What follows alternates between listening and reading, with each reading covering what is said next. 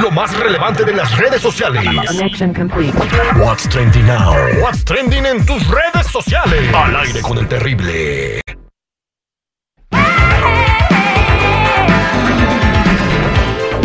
Estamos de regreso al aire con el terrible al millón y pasadito. Vámonos con eh, nuestra comadre Vivi. Ahí está Vivi. Hola, cambio, cambio, probando, probando. Hello, hello. Hola Vivi, ¿cómo estás? Buenos días. Al Aquí andamos ya con todo el flow. Con todo el flow. ¿Qué Flow. nos vas a platicar? ¿Qué tienes en el trending el día de hoy? Oigan, pues, ¿qué creen? Miren, seguimos con la controversia sobre la peli Sound of Freedom y les cuento que en una entrevista con Jim Caviezel, no sé pronunciar el apellido, y Eduardo Verástegui comentaron que Donald Trump es la única solución para vencer a los traficantes de niños y pedófilos. Incluso les, les preguntaron que si Donald Trump sabía o entendía sobre esto o que si estaría conmovido y dijeron ellos que justo se habían reunido con él una noche anterior y hasta le dijeron que era como el nuevo Moisés que libera a los niños, ¿no? Entonces, esto está desatando otra controversia y yo quiero saber qué piensan ustedes, chicos, de esta relación de los productores con Donald Trump. Bien, eh, pues, pues cada quien es libre de llevarse bien con quien quieran. Tienen las mismas tendencias conservadoras. Son antiaborto, eh, son antiabuso de niños en jaulas y todo ese rollo. Y se reunieron con Donald Trump y le enseñaron la película en su club. Y, y Donald Trump incluso le dijo a Eduardo Verástegui que pues tiene potencial para ser presidente de México.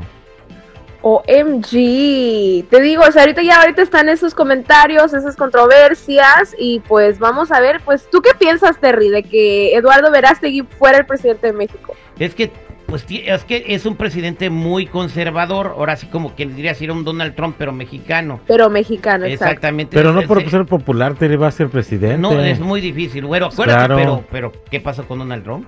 Exactamente. Pero él era negociante, era comerciante. No, era, una celebridad de la televisión. Bueno, si la neta sí me mataste el gallo en la mano. la verdad. Pues ahí está. ¿Y qué más, mi, mi Vivi? Oh, y bueno, pues mis bombonazos, ahí les da. Por otro lado, fíjense que yo creo que ya tenía rato que no quería ir al cine todos los días, ¿no? Pero ahora, ya con esta peli que justo mencionaste en la semana, Oppenheimer, es una película que ya está en los cines y cuenta la historia del físico estadounidense J. Robert Oppenheimer, que es el encargado, fue el encargado más bien de los laboratorios del Álamo y del proyecto Manhattan que desembocó la invención de la bomba atómica. Y aquí entra esta paradoja, ¿no? De un hombre enigmático que ar- se arriesgó por destruir el mundo para salvarlo. Y bueno, pues cuenta con excelentes actuaciones como la de Christopher Nolan, que interpreta a Oppenheimer. E incluso él dijo, nos guste o no, Oppenheimer es la persona más importante que ha existido el mundo, creó el mundo en el que vivimos para bien o para mal y su historia tiene que ser vista para ser creída. Yo tengo mis sentimientos encontrados, chicos, con esta película. Yo quiero saber qué piensan ustedes. Bien, pues este será la dura la competencia entre Barbie y Oppenheimer. Yo creo que eh, va a estar muy cerrado. No me, no me atrevo a declarar un ganador, pero yo voy a ir a ver Oppenheimer. Yo también. Yo también, antes de Barbie. Yes, baby. Ahí está. Yo siento que la película de Barbie va a arrasar completamente con lo que tú veas este fin de semana en, la, en, la, en el cine. Eh, Una, va a estar en más de 3.000 salas en todo Estados Unidos. Sí. Dos, la publicidad mediática buena o mala que se le ha dado. Yes. Tres, es un icono en Estados Unidos. Entonces digo, creo que son esos tres elementos y a la gente le gusta más ese tipo de producto que algo así como que ilustrativo, que te va a abrir los mucha ojos gente y que- te va a hacer pensar. pero hay mucha bla, gente bla, que bla. está comprando los dos boletos. Ah, bueno, pues qué Está- chido. Van a ir al cine a ver las dos. Entonces vamos a ver cómo qué destapan los números. El lunes va a ser muy interesante. Oye, en una noticia padrísima, eh, Julián Álvarez está de regreso en Dios. los Estados Unidos. Así es, mi Terry. De hecho, andaba en Santa Mónica, California, a gusto comiéndose un algodón el Julián Álvarez.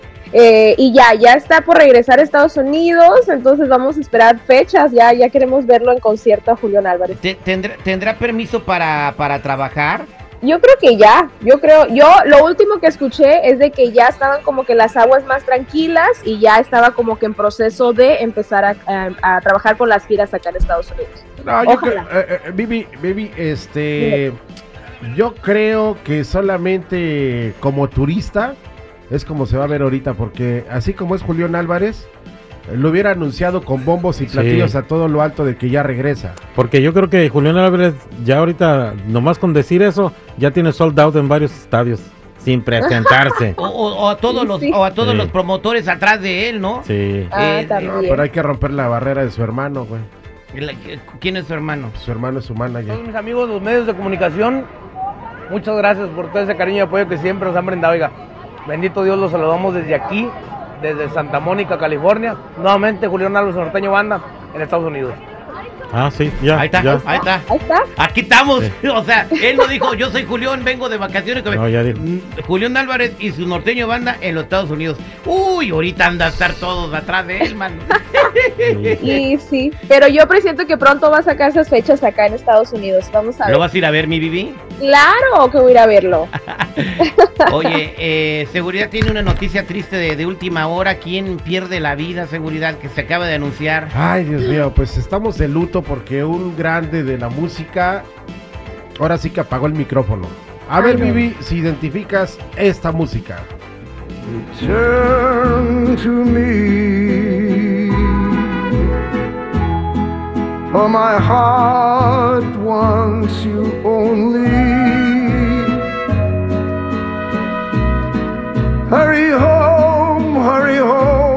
Tony Be- Bennett nació en Hurry 1926 home en Queens, allá en Nueva York, y el día de ayer pues se dio la noticia de que el señor colgó los tenis. No, pues ya estaba jugando tiempo extra. Oye, este ¿Qué tú. tripió. Hay gente que tiene más años y sigue Sí. dándole duro. Estás viendo que ando bien preocupado yo por eso. Fíjate que este señor luchó en las etapas finales de la Segunda Guerra Mundial como un soldado de infantería del ejército de Estados Unidos en el frente europeo. Mm. Es uno de los grandes y debido a esta incursión en la Segunda Guerra Mundial fue que cuando él regresó empezó a cantar, de hecho decían que allá en los cuarteles él les alegraba la vida a los soldados. Wow. Entonces regresa este señor y ¡pum! Bueno, se se entristecía porque hoy como canta. No, está cantando con Vicente. Eh, Es un dueto con Vicente Fernández. El único que hizo con mariachi en toda su historia. Con los brazos abiertos. No falta el ridículo que diga, ya están haciendo duetos allá en el ya, cielo, ya. cantándole a Dios Pues y a sí, San Pedro. están haciendo duetos. Bien. Gracias. Será matante, güey. Gracias, Vivi. Gracias, querido. Les mando besos tronados.